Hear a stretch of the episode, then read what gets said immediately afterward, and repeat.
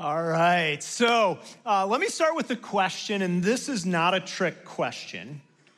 If you had two different paths in front of you, and one you believed would lead to an outcome that you thought would be happier for you than the other path that you thought would lead to a less happy outcome, which one would you choose? Uh, it's not a trick question. Most of us here would say, well, I'd choose the one that leads to a happier outcome unless you have some kind of deep seated desire to be unhappy, you would say, you know what, I'm gonna choose option A almost every time.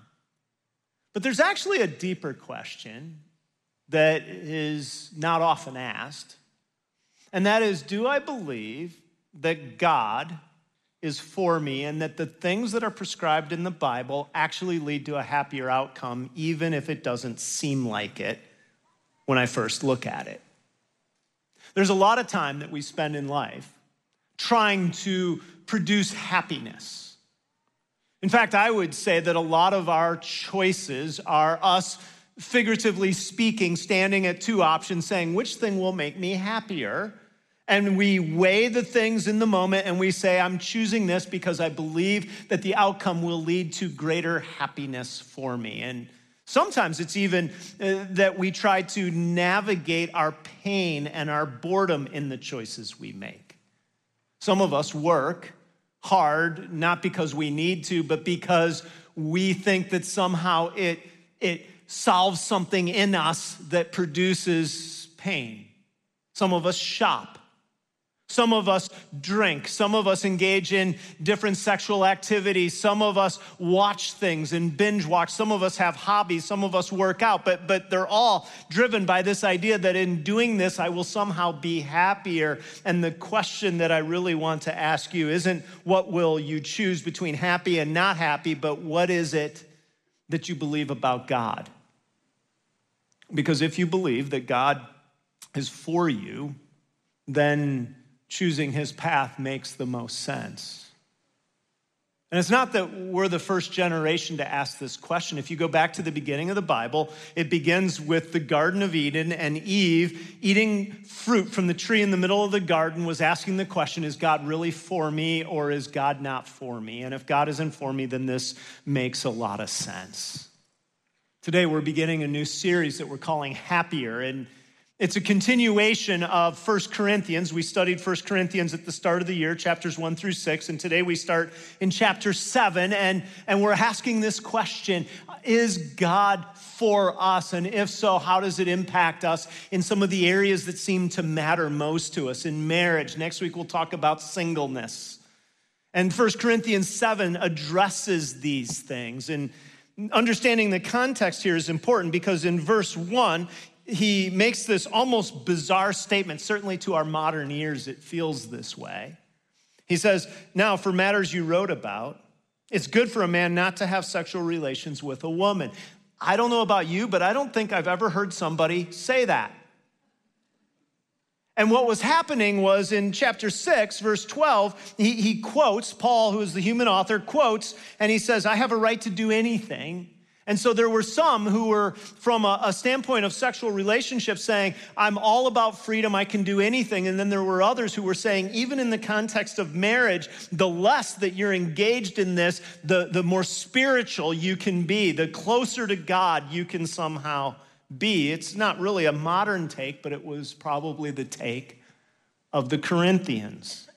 And so, what I want to do today is, is just talk for a few moments about marriage and about what produces happiness. And certainly, a part of, of all of our lives is finding love and romance and even sexual fulfillment. And sex in the Bible is not something that's negative. And, and again, this is part of this view here in verse one. It's really kind of like fire. And what I mean by that is fire, when in its proper bounds, produces heat, ambiance, something positive. But when it's outside of its proper bounds, then it produces something that is not entirely positive and can even have devastating effects. And so, what we want to do is try to understand a little bit about God's intention I was uh, officiating a wedding some time ago, and often at a wedding, I'll end up spending some time where the groom and the groomsmen are all standing before they come out to the, to the ceremony. And so I was with the groom and the groomsmen, and one of the groomsmen was, uh, was carrying on a little bit, and he said, Have you ever noticed that all weddings have something that's very similar? And he said this He said, he said, Weddings are similar in that the man always seems to wear black and the woman wears white. And then he said, And I have a theory. Said, The reason I believe this is true is because it's her wedding, but it's your funeral. I mean, this is just, you know, a couple minutes before he's out there saying, I pledge my life for the rest of time to you. And you know, in a sense, he was kind of right, except not just for the man, he was right for both people. Because when you marry, there's a sense in which you die to yourself just a little bit and say, now my life isn't just about me, but it's about something more than me.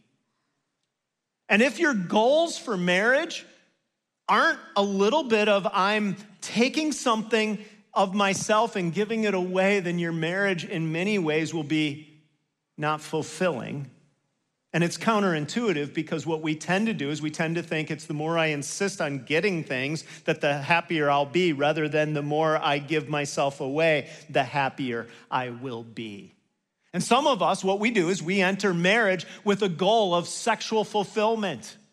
Some of us maybe enter marriage with a goal of companionship, and that's even a biblical idea going again all the way back to Genesis, where, where the Bible says it's not good for a man to be alone.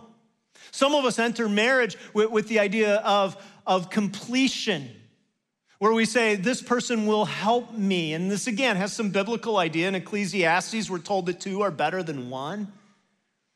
But I would suggest that the most dominant rubric in the Bible for marriage is that it's a mystery, that there's a sense in which it's a gospel reenactment. Ephesians 5 says that, it, that, that, marriage is like a mystery, that the husband and wife are like Christ in the church. Uh, and what that means is that there's a giving that takes place in marriage that, that isn't necessarily all about what we get. And so the three dispositions that we see in 1 Corinthians 7 for a happier marriage, I believe, are, are things that can help you, help me experience maybe a little more happiness than we tend to think. And here's the first one. And I'm just going to say, this is in verses two through six satisfy your spouse. Now, these are verses that, that don't get taught on very often in church. I've been around church a long time. I don't think I've heard messages on this very often. Let me just, just read this really quickly. But since there's so much uh, sexual immorality occurring, each man should have sexual relations with his own wife and each woman with her own husband. The husband should fulfill his marital duty to his wife. Likewise, the wife to her husband. The wife doesn't have authority over her own body, but yields it to her husband. In the same way, the husband does not have authority over his own body, but yields it to his wife. Do not deprive each other, except perhaps by mutual consent. Now, we're not one of these churches where people say things like amen and preach it, but if we were, I would guess that some of you right now would be saying, preach it. because you're saying, I haven't heard a message on this, and this sounds kind of good. And what this is saying, and the reason I, I use the, the, the, phrase satisfy your spouse, what this is saying really simply is that if you are married, your spouse's only righteous, God honoring outlet for their sexual fulfillment is you. Think about that for a moment. And that the abstinence should only be agreed upon, temporary, and, on, and for a grander purpose for a time.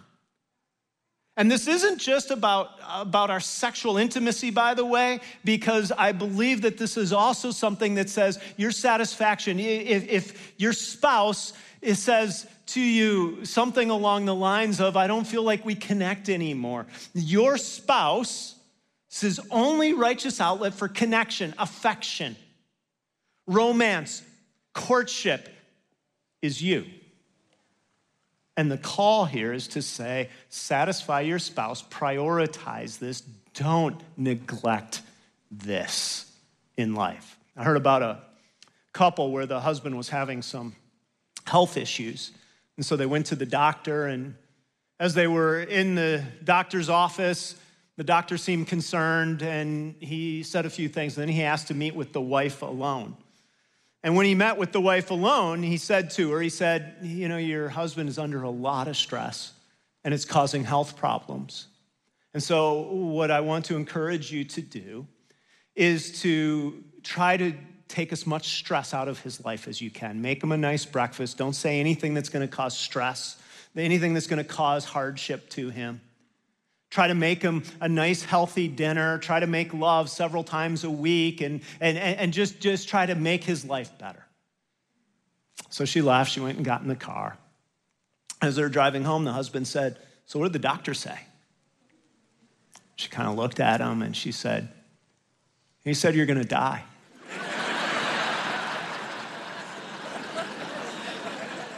I mean, some of us feel like we would rather have our spouse die than do what the Bible says here. Now, I, I'm not saying, you know, okay, listen, I'm just the mailman today. This is all in the Bible here. And some of you are saying, well, look, we have different drives, we have different things, and if I do this, then what will happen? My spouse, if I give without expectation, what will happen? But do you see, this is why it's a mystery. It's gospel reenactment. What did Jesus do in coming to this earth? He gave without a guarantee of what we get, what, he, what we give to him. And what biblical marriage is, is at times saying, I will give without any guarantee, without any expectation, without any demand, what it is that will bring goodness to your life. Now, some of you should have said, preach it right there but we're not that kind of a church. I get it. All right. Here, here's the second thing satisfy your spouse. I also would say that this says this, and that is be satisfied with your spouse. And this is the portion that you heard read earlier, which is this whole idea of to the married, I give this command, not I, but the Lord. And that whole thing is not saying that one's authoritative, one isn't. It's saying Jesus initiated some of this. Paul seems to have initiated some of this, but, but it's all biblical. And what he does here in verses 10 through 15 is he basically says that, that divorce is not your best option. Now, I realize in saying this that this is, is challenging in our culture. And certainly, when you study the Bible, what you see is not that the Bible is anti divorce, it's certainly not anti divorcee, but what it is is it's anti a mindset that says, I trade up when it's no longer good for me. There are instances in the Bible where divorce is understood and embraced. Matthew 19, Jesus teaching, he says that, that you shouldn't divorce except for and then he uses a, a Greek word because the New Testament was originally in Greek, porneia, and it means uh, in some translations marital unfaithfulness, but it's actually a broader word. It means sexually deviant behavior that's persisted in. That's what it means. And so Jesus says when a spouse is persistent in, in some kind of a sexual unfaithfulness or deviant behavior, that you have freedom to move away. And here in 1 Corinthians 7, what we get is we get the desertion clause, if you will and this is where the person who doesn't want to stay married leaves, and this other person is now free. And it says an unbeliever who leaves, and that's caused some people problems. But in Malachi, we're told that when, when somebody divorces the wife of their youth or the husband of their youth, the spouse of their youth, it's stated in a male female way, but, but, but what it means it says is that there's not even a remnant of the Spirit. In other words, this person is acting as an unbeliever. So when deserted, you, I believe, could say we're not bound. And certainly, most people who have studied the scriptures would add things like abuse and being in danger. And the reason that, that I state this is, again, to say some of us, our stories will be that we're divorced or that we need to get divorced. And it's not that God's against that, it's that God is against the mindset that says, when I get tired and I want to trade up, that that's what I do. And yet, that's exactly how some people approach marriage, is with the mindset that says, this is good. Well, now I have better options. Maybe I'll trade up. And do you know how, how, how you see this? If you've ever had a car that you decided it was time to move on from, do, do, you, do you know how, how cars work? If you buy a car, um, you get a car, and when you first get a car, even if it's not awesome when you first buy it, you're still saying, This is better than any other option I had, so I bought it, and I like this car well enough to have bought it. And what happens is you drive it for a while, maybe years, and then at some point, you start to say, I don't like the upholstery. This is a little dirty. There, there's something not right here. You know what? It's time for a new car. And what a lot of us do is we trade perfectly good cars early to trade up for a better car because we can. And what we do is we simply uh, talk about all the things that are wrong with our existing car in order to make us feel better about getting a new car. Now, in cars, that's fine. But what some of us do is we do it with spouses. And we start to nitpick and find everything that's wrong so that we feel good about our desire to move on. And what the Bible's doing here is it's saying, no, learn to be satisfied with your spouse. We, we do this with, with places of employment, we do it with people who work with us where you go to work somewhere and it's perfectly fine, and then all of a sudden you, you want something else, and so you find everything that's wrong with the place so that you feel good about moving on. We can do it with our spouses. And, and the idea here is to say, no, learn to be satisfied with your spouse. You chose the spouse, and if, if you knew today that the car you're driving is the only car you could have for the rest of your life, you would cherish it and take care of it and handle it differently than if you said, I can trade out of this as soon as it doesn't suit me. And what marriage is biblically is saying we're making a commitment for better, for worse, for richer, for poorer, in sickness and in health to say we will endure. Again, doesn't mean there's never an out, but it means that that's the default commitment. Now, some of us are, are, are, here and we're saying, you know, I was married for a while and how I'm divorced, or I was married and my spouse passed away and I'm just sad around this whole area. I like how C.S. Lewis talked about it. If you're not familiar, C.S. Lewis was a professor and he was single until he was fairly old. And then he met and married a woman named Joy Davidson. And shortly after they were married, it was found out that she had cancer and she died fairly quickly. He writes about it in his book, Grief Observed. And one of the things that, that he indicates is that as sad as it was, he, he had learned that he wanted to say, I'm so thankful for the chance that I had this relationship, even for a short time, rather than focusing on what I don't have. And what some of us do is, is we forget the good because it was shorter than we wanted or because it didn't end well. Instead of being able to say, I can cherish some of the good that's here. So 1 Corinthians 7 tells us to satisfy our spouse. It tells us to be satisfied with our spouse. But, but here's the challenge. No matter how much you commit to saying, I'm going to do these things, it will be hard to do them well. Because if you're married, you, you know how this works. You, you, get into a relationship, and there are days where you say, I, You haven't done anything for me in a while. Why should I do anything for you? And it's easy to find fault. And this leads me to the third disposition that I think this text talks about and I'm just going to say to sanctify your home. Notice in verse 14, there's this word used that says the unbelieving husband has been sanctified through his wife, and the unbelieving wife has been sanctified through her believing husband.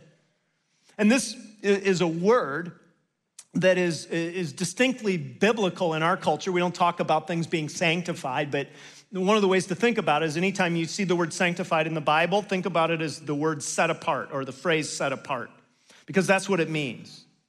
And here, I don't believe that this is ultimately talking about salvation, although he does say, who knows if you'll save, if your husband will be saved or your wife will be saved. But what he's doing is he's saying, I want you to know that even if you're in an unequal home, even if it's challenging, that when you sanctify your home, that there can be good things that happen for the kids and for your spouse that you don't even understand while it's happening. Now, the reason I say sanctify your home and not sanctify your spouse is in the original language, this phrase uh, is sanctified is in a perfect passive. And what that means, a perfect is something that happens here and there are continuing results that happen over time. And a passive means that it's not something that you actively do. So, so, so, so when he says, who knows if your spouse will be sanctified through you or you will be sanctified, he's saying what you do now will have an impact that you can't see or project into the lives of your kids and your spouse, and it will be something that you don't directly affect. And so, what that's really pointing to is this whole idea of saying, even when I don't see what's happening, I'm going to continue to set apart my own life and my home in a way that I give God every opportunity to work. Sometimes we sing a song around here called Waymaker. And there's a line in there that says, even when I don't feel, even when it doesn't feel like it, God, you're working. Even when I can't see it, God, you're working. This is why I say the key question for many of us in life in general and, and specifically in marriage is, is Is my impulse for what will make me happiest the best thing, or is saying, God, you have a pathway? And even if it doesn't feel like it, even if it doesn't seem like it, this is the pathway forward because I trust that you are for me and what you've given me to do is right and good. And, and, and, the reason I talk about marriage being like gospel reenactment, what, what I mean by that is, is that as you say, God, you have, have chosen to love me even when I'm unlovable because of my sin, what you do is you then say, I choose to love my spouse even when they're not acting in ways that are loving to me because of the love of God. And the way that you and I can say, I'll satisfy and be satisfied with my spouse when I don't feel like it, is knowing that there's a God who has loved us in ways that we don't deserve. And that is the mystery of marriage when we say something higher is going on here, and I'll choose to give over getting, I'll choose to serve over being served, I'll choose to be committed over demanding commitment. What I'm doing is I'm entering into this marriage then with a sense of saying, God, you'll work even if I don't feel it, see it, get it. And what I can tell you is that is that there's no guarantee for, for, for happiness because sometimes the spouse is, is challenging. But when you and I choose to say, God, your ways are my priority, what happens is we live in a place where then the hand of God works in ways that we don't see or understand. And the more that you do that, the more that I do that, the more we can look back and say, God, I don't know how or why you worked in this situation, but you did. And that produces happiness in one of the most important areas of most of our lives. Let's pray together. And I just want to take a moment right now and just acknowledge that some of us are here and we're in long term, fairly healthy relationships but there's still maybe a need just to say, God, how could I bring this marriage under the authority of your word? And maybe for some of us, we're in an unhappy situation. And the pathways seem more stark.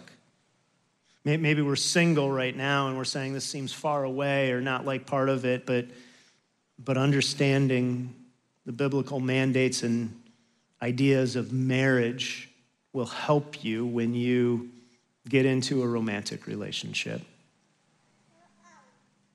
And maybe right now you're here and, and God's ways seem so foreign, so out of reach, so not part of what would be happiest in your life. And, and maybe today is just a day to say, God, I, I, I, I'm not even sure what this whole idea of standards is, but if you look at it, you know that you haven't met all of them. Bible calls it sin. And the way that, that, that, our sin is addressed is not in saying, I'll do better in the days ahead, but in saying, Jesus has done for me what I can't do. And because of that, I can be filled with a love that allows me to live differently around people. And so for some of us, maybe today is just a day to say, God, I haven't kept your standards. I haven't loved my spouse perfectly. I haven't kept your standard around my, my, my, sexuality perfectly, and as a result, you need a Savior. And maybe today is just your day to say, God, be my Savior. God, I pray for those who are here and are hurting, those who are in a good place, those who, who, who, are, who are married, single. God, I pray for all of us that you would help resolve the fundamental question that your ways are best and that you are for us and that we would choose your path forward, even if it doesn't seem like the best path to us. And we pray this in Jesus' name. Amen. Thanks for being here. Have a great week.